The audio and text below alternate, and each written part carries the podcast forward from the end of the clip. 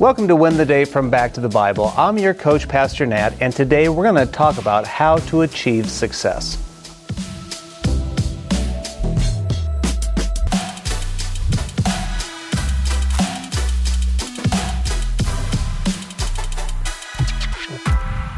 In 1999, I wore a size 42 jeans and I weighed over 240 pounds.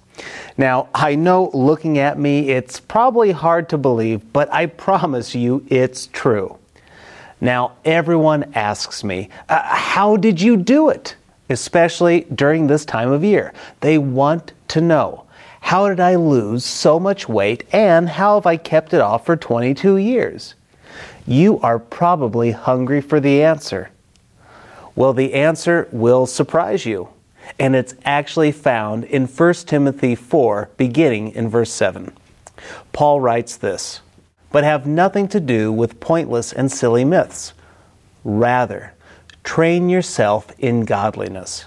For the training of the body has limited benefit, but godliness is beneficial in every way since it holds promise for the present life and also for the life to come.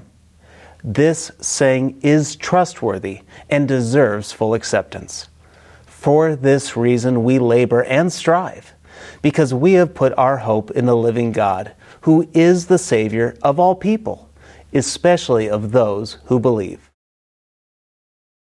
Okay, you're probably confused. Uh, how did I lose that weight and keep it off? Well, I began to pursue spiritual fitness.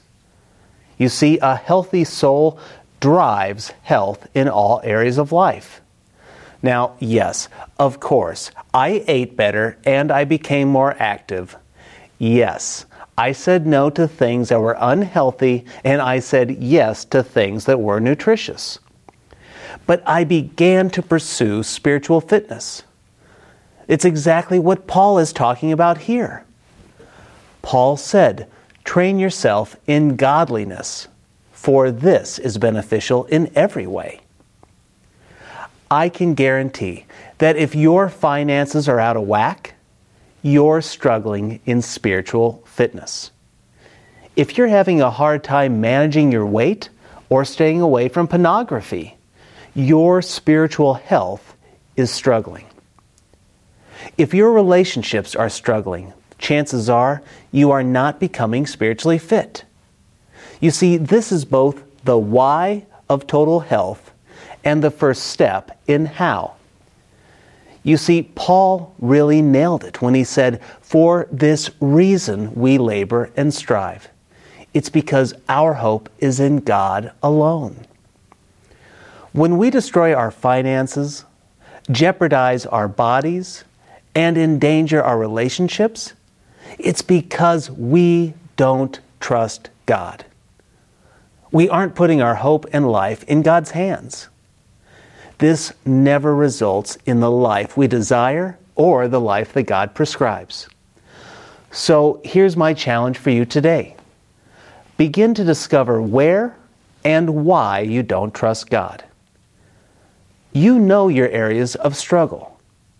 So, where exactly is there a disconnect between what God has said and what you believe?